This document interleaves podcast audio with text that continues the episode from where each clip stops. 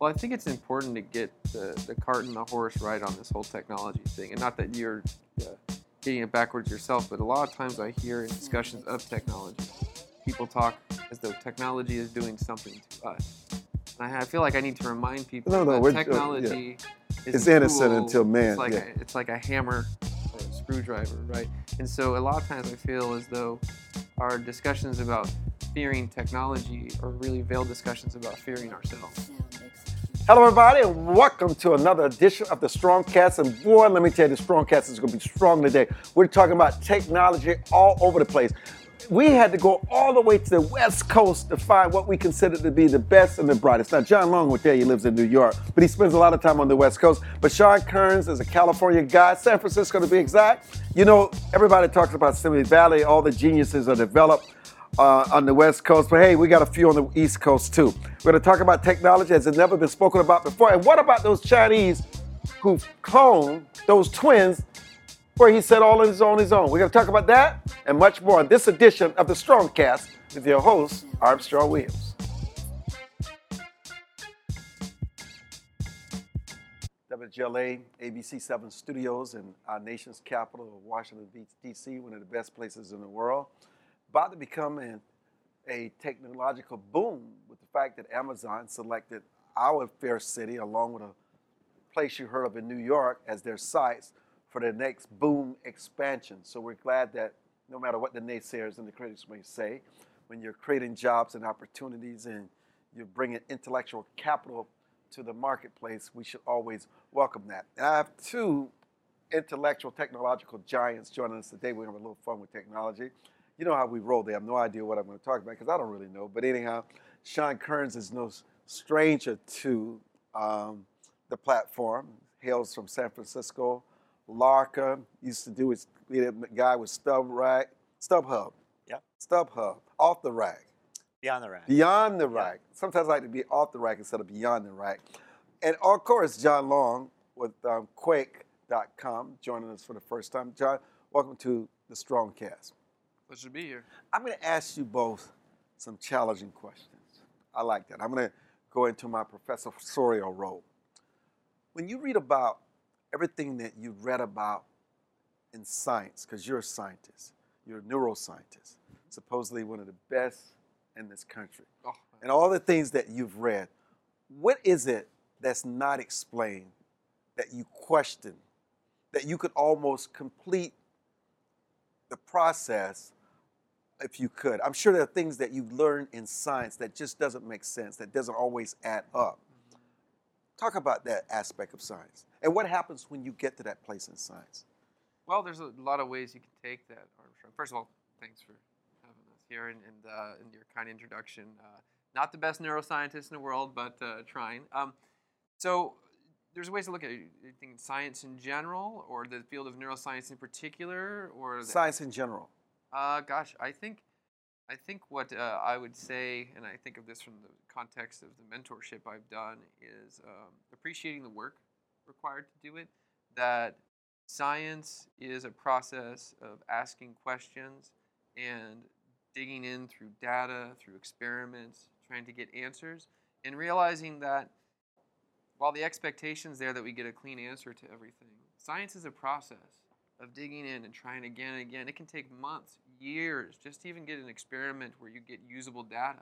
And even then, more often than not, the results that come out of that don't necessarily follow your question. So you have to adapt your question and move on. And I think, in, if I were to speak to kind of the larger context of society, I think that iterative process, which I think is the fundamental value of truth seeking in science, gets lost because we're used to thinking of science as just question, answer, question, answer and it doesn't do justice to the blood, sweat, and tears of the, the process of science and trying to find even any useful information from nature, which very deeply hides its secrets. Well, it will explain these two dichotomies of science. Sometimes science can happen so quickly, and sometimes it never happens. Yeah. Well, um, I think there's a lot of different ways to look at that, but I think the most meaningful one is whether or not it's a controlled system. So, for example, technology development, right? So, we have seen incredible growth most notably, uh, let's take Moore's Law, right? IBM engineer, totally observational uh, uh, account that became a theorem saying that, oh, we expect every 18 months to be able to pack twice as many transistors in a computer, and we saw that. That became Moore's law. But then a lot of, uh, say, designer medicine, uh, certain types of biocompatible prosthetics, those have seen much more incremental gains, and that's mainly because when you have phenomena that are not controlled by us, not designed by us, but you have to get into the flesh and bone of nature, things go a lot slower. As much as medicine has made incredible advances. So, so Shawn, let me let me turn to you. Um, Shawn and his wife Chris have found that LARKR. We'll get more into their both, I guess, bios a little later into the Strongcast. What do you think technology has made its greatest miscalculation? The price that has been paid for it. And if you could go back in time and think about the advancement and trajectory of technology, what would you tweak and why? Sure. So uh, I'm sure there's a, a, you know myriad of, uh, of events through history that you can point at. Uh, things like uh, the introduction of the atomic bomb, for example. Um, but you know, in reality, at least the way I look at, at the world, uh, those were in many ways singular events uh, that affected the, the world for moments and then through you know ripples through history. Um, today, I think we're dealing with things that will have a much longer lasting or, or potentially larger impact on society. Things like automation uh, that's changing the way we think about jobs. Uh, things like distributing workforces. Um, things like uh, uh, you know, sort of elimination of jobs through uh, robotics, right? So, uh, so I don't know yet that that miscalculation has occurred, but I think we're kind of at a, a really critical time to figure out what's next. Does it surprise you how the very definition of technology continues to evolve? Yeah, so uh, uh, it doesn't surprise me, right? Um, technology has always been the application of science, and as new science is, uh, uh, you know, sort of found, discovered, uh, uh, technology is naturally going to change. Our ability to affect the world around us, to affect society, is going to continue to evolve. Um, but uh, for me, technology has always been that application of science, and and uh, our job is always to look to the work that's being done by those scientists and apply it to society. What has surprised you, being a technical guy yourself, about technology itself and the men that continue to, to um, evolve this beast to make our way of life better, but also bring us to this thing that we call the end? Um, sure. So uh, I think I was in fifth or sixth grade. Um, and I was given a school assignment to go and, and interview somebody that I looked up to. Um, and uh, I interviewed a astrophysicist. Um, and what I found really interesting about the conversation uh, is that he told me early on in the conversation that there was always going to be things that he would never understand. Uh, there was always going to be things that as humans we would never understand. And he chose to uh, as he rose in his profession, he chose to become more and more religious. Um, so, uh, you know, I found that to be a really kind of interesting observation. It's something I've always kind of kept with me is, uh, you know, that, that idea that no matter how much education we have, no matter how much research we've done, there's always going to be the unexplainable. Um, and for him, it was turning to religion. For others, it may be other things. But, uh, but that's always, always been something that I've both found inspiring and surprising. So, John, I was, um, you know, I'm, I'm, as a broadcast owner and someone who hosts shows and programming all around the world, the most um, uh, interesting thing that has happened, I would say, over the last several weeks is what has consistently come into my inbox that has really frightened the bejesus out of people and really scared them. And they've asked me, how do you explain this? Uh, how are we to take this? I never really answered them, and I'm glad I didn't, because I'm going to send them a clip of this show because you're going to answer it for us.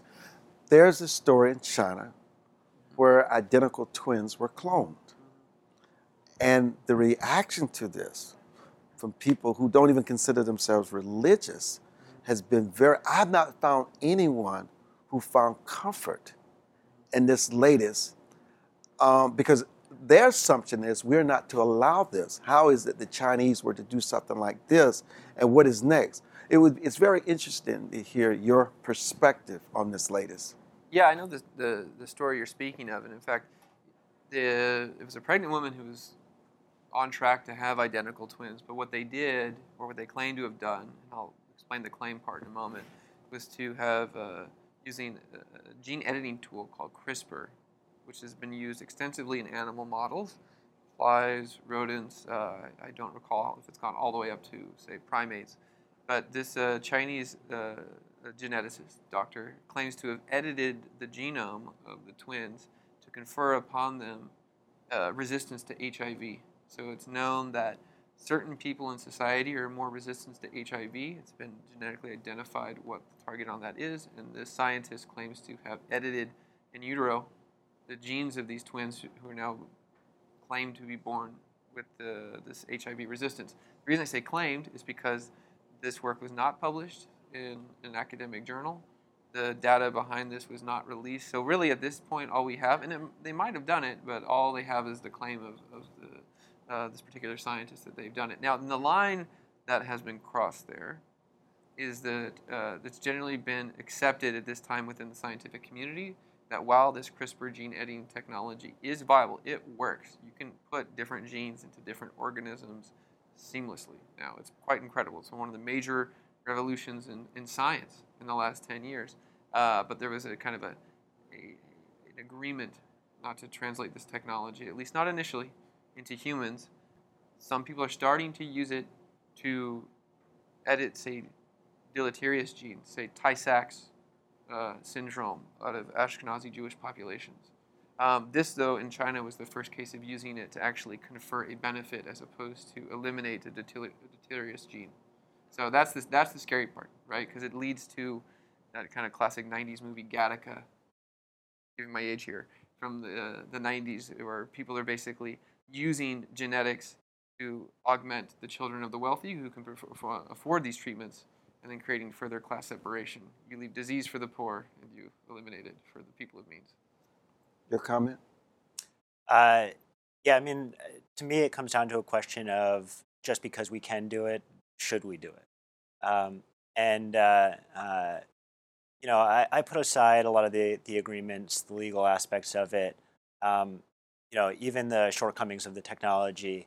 Uh, and there are quite a few cases where CRISPR is used uh, in such a way that it has undesirable side effects. Um, you know, and, and simply ask the question, you know, should we be doing this? right? Is this something that, uh, as a species, as a society, we want to be doing and, and we should be doing? How do you think, when you think about what, obviously, if this is happening, there's so much more that has happened that we are unaware of. And it would not even surprise me that the Chinese government, I would find, I would be hard pressed to believe that they're unaware of this. But they've also talked about creating the perfect soldiers to fight wars. Um, so it lessens human casualty.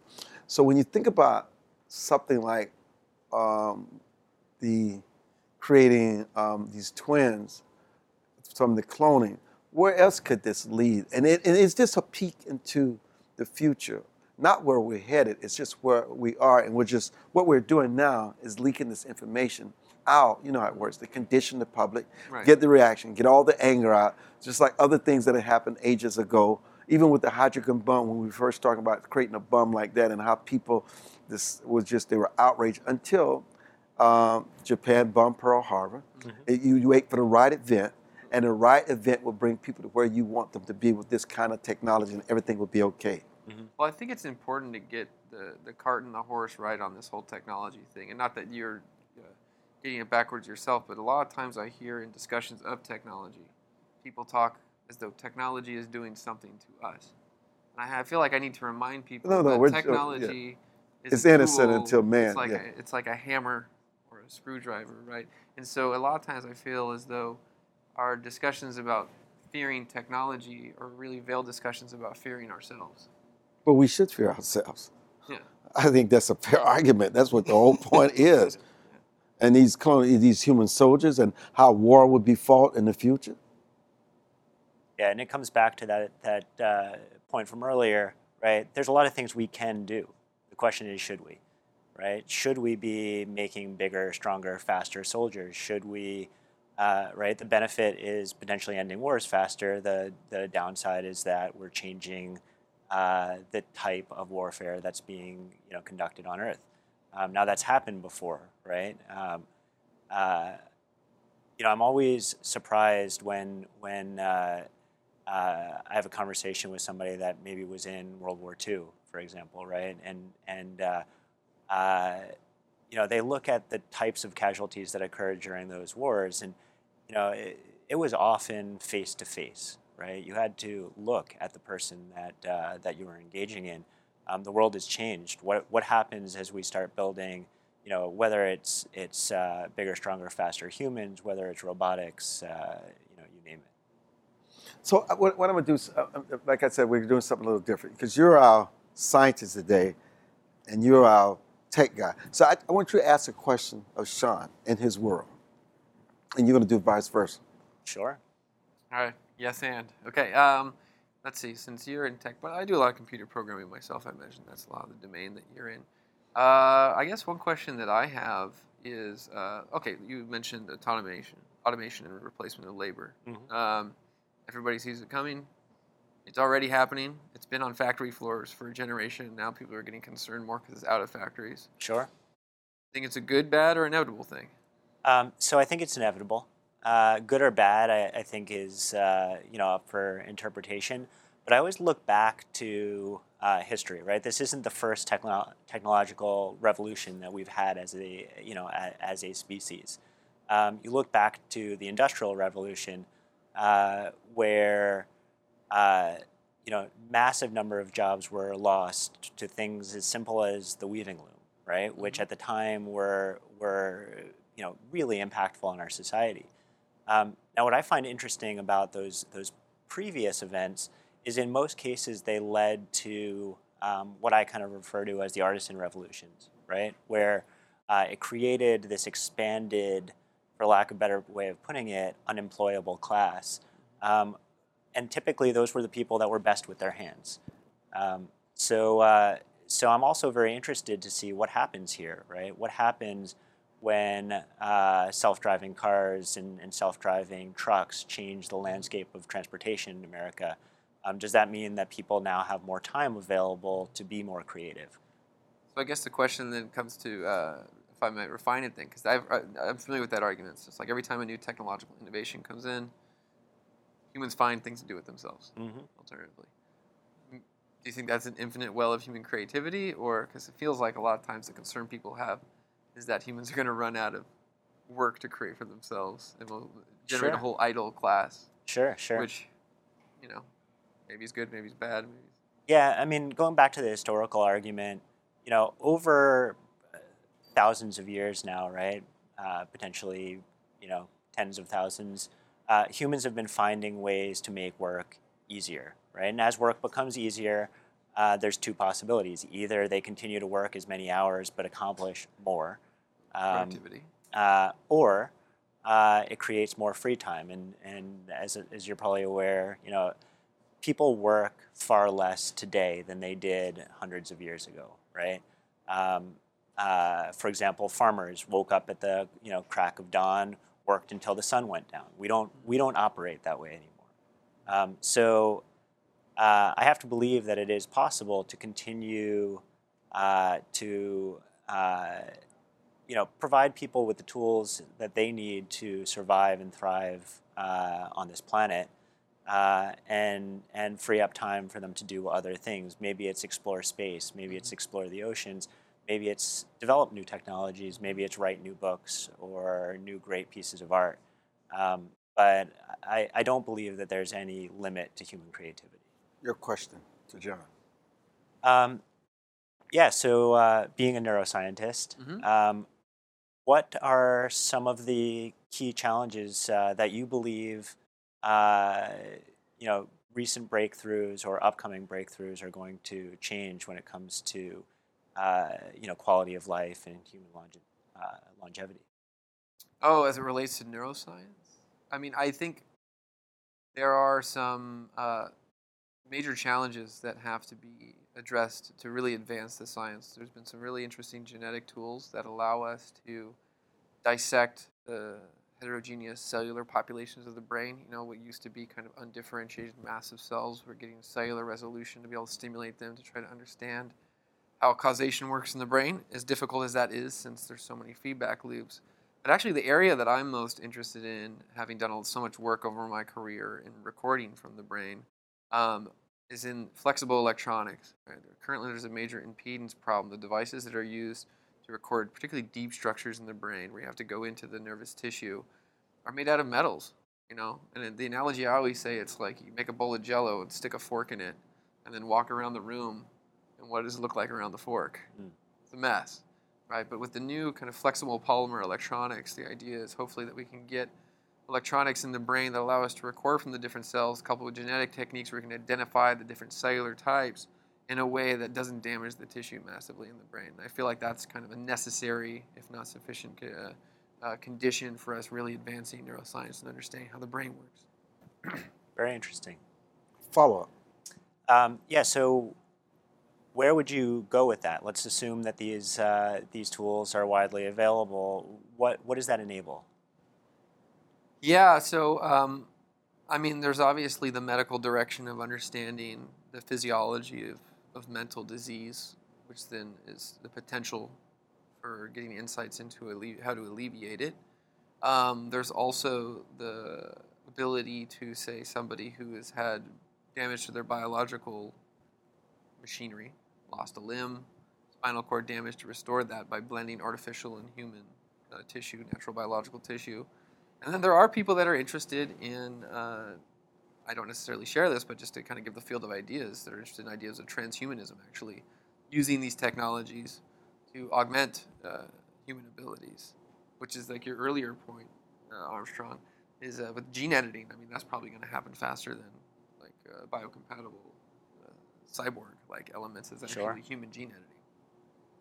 That pretty much works now. It's a very, it's, it's a very dangerous territory. It's a lot of unknown, but it doesn't seem to frighten you. It's what humans do. Is that is it what they do, Shawn? I think so, right? I think uh, part of, I- I can speak for myself at least, right? Part of who I am is to be curious about uh, those things that I don't understand. Uh, and when I do understand them, or when the guys like this figure it out, then it's to find uh, applications that allow us to advance society. Um, you know, I, I do, I agree that uh, it's what we do.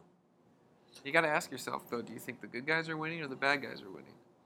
You know, if you Uh, believe. Why don't we look at our history over the last 15 years and answer that? Yeah, Who's winning? yeah. Uh, I don't know. I think I think the jury's. You think still it's out. a you think it's a a dead heat, a tie? well? I Because mean, even if it's a tie, that means humans are losing. Yeah. I mean, it depends on the challenge, right? I mean, I particular. Uh, in, I tend to think that um, some of the challenges we strain we've put on the environment through industrial practices and human waste and consumption kind of poses a unique challenge to humanity because to address it requires a level of organization that humans, if you look at history, haven't really realized before, right? You know, humans seem to work best when they can use technologies and arrive at solutions at small scales because trust groups fall off very quickly. If you have a, if humans create a problem for themselves and their world that requires a massive transnational level of organization, we're just not very good at that because we're too isolated and paranoid.